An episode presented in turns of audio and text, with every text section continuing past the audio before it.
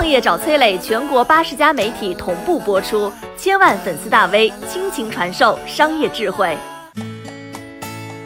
你如何看待一些国人相信的米其林餐厅的招牌和评选标准的？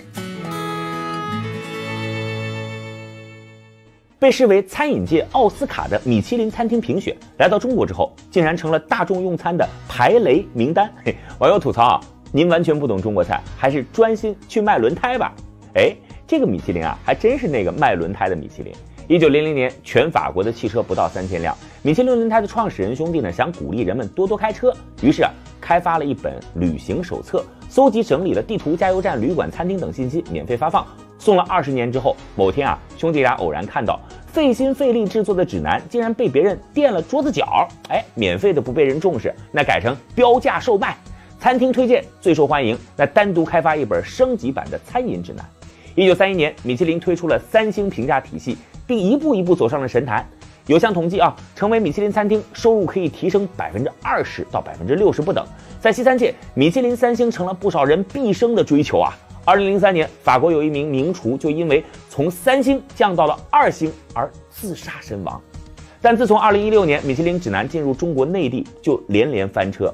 他做了这么几件事啊，第一是偏爱粤菜啊。第一年在上海，二十六家评选当中有九家是粤菜，其中包括唯一一家的三星店。米其林评惯了法国菜，而粤菜对于食物的处理、上菜的方式、对于酱汁的运用等等，都更接近法餐的审美。嘿嘿。第二呢，是不懂中国的国情。二零一八年，米其林到了美食之都广州，中国人讲食在广州啊，尤其是米其林那么青睐粤菜，大家翘首以待，肯定会有很多著名的餐厅入选。结果呢，整个广州只选出了八家，不到上海名单的三分之一。第三呢，是马屁拍到了马脚上。二零一九年，米其林北京指南发布时，中国区总裁专门说啊，我们这次要致敬北京味道。结果呢，唯一的三星餐厅选了一家浙江菜。有人分析啊，西餐的评价体系每一个评分都像是拿着卡尺在科学打分，看到中餐也硬要去套原来的那套标准。还有人评价呢，米其林离开法国就是个笑话，到意大利选的也是法国菜。说白了，法国人定的核心就一条，咱们法国菜最牛！中国五千年的饮食文化用不着一个卖轮胎的认可，您凭您的，我吃我的。在米其林来之前，国人对它充满了想象。各种美食的影视剧主角，但要是米其林的三星餐厅主厨，朋友圈里边吃顿米其林大餐是最高级的炫耀。营销广告在上榜餐厅工作过，就标榜米其林星级厨师照耀过市，一句推荐语都能成为一些餐厅产品的最大卖点。当米其林真正来到之后，国人才发现，所谓全球最高标准，原来只是傲慢与偏见，权力与秩序。所谓追求最高级的享受，是不是也可以理解为盲从与跟风，自卑？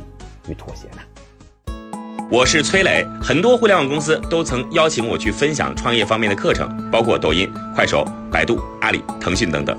我把主讲内容整理成了一套音频课程，里边包含如何创业、如何做副业、优质项目剖析等等，相信啊会对您有所帮助。